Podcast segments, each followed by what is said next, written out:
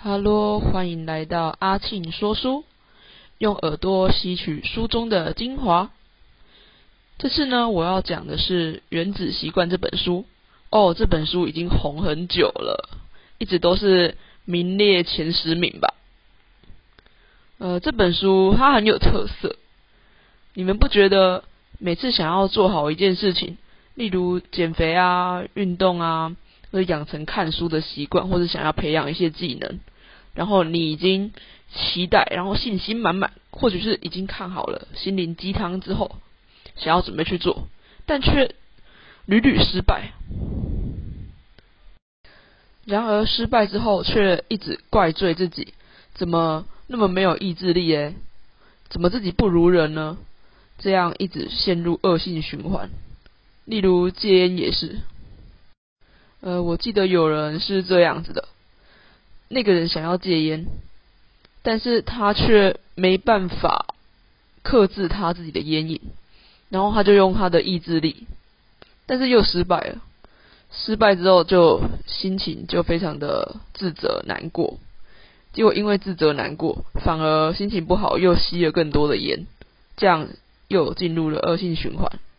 诶，其实呢，本来本人我也希望自己能够每天都想要早睡，每天都叫自己说，今天我一定要十二点之前睡睡觉，但是每次都没办法，开始划手机，说十分钟就好。结果呢？十分钟，二十分钟，再十分钟，啊！结果就直接到两点多了。隔天起来，要累得要命，还怪自己说：为什么昨天晚上要那么晚睡啊？哎，好了，这本《原子习惯》呢，它是用科学的方法哦，用方法来打造，它并不是希望靠你的意志力，因为事实上呢，人的意志力是有限的啊。我们不能花意志力在这些培养习惯上面，这样很容易就呃消耗殆尽。我们必须要把意志力做在重要的决策上面。所以像原子习惯，为什么它叫原子习惯？因为我们人啊，为什么会是人之所以会为人？它是因为人是由各种小小的小小的习惯累积而成的。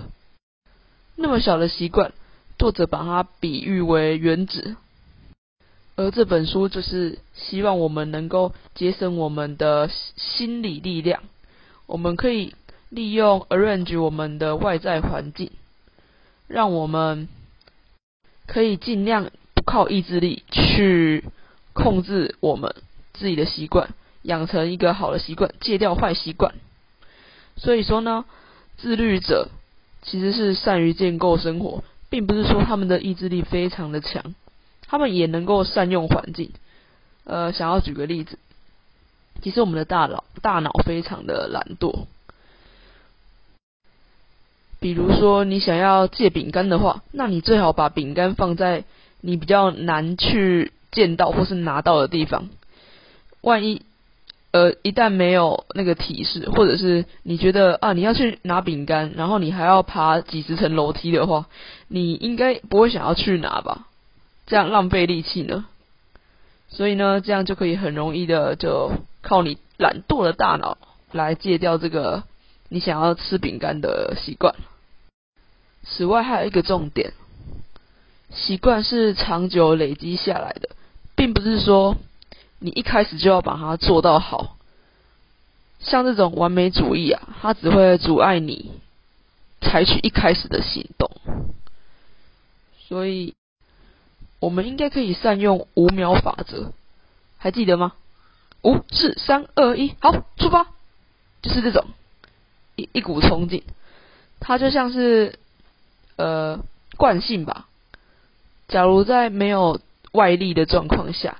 你对一个玩具车施加一道推力，它接下来就会以等速度，然后持续的前进着。要是完全没有外力的话，它就一直前进，一直前进，一直前进。对，这就是所谓的惯性，惯性就是习惯，而习惯就是长远、长远累积下来的。有听过复利效应吗？呃，这本书的最前面呢？他这边写说，假如你每天都进步一趴，一年之后你会进步三十七倍。但是呢，你每天都退步一趴的话，一年后你就会几乎弱化到趋近于零，就是三十七分之一。所以，我们不能只靠意志力和猛烈的一股冲劲，我们必须要慢慢的循序渐进，然后每天都进步一点点。过长远的时间来说，你就会变得非常厉害哟。好，之后就听我之后的分享，我们下次见喽。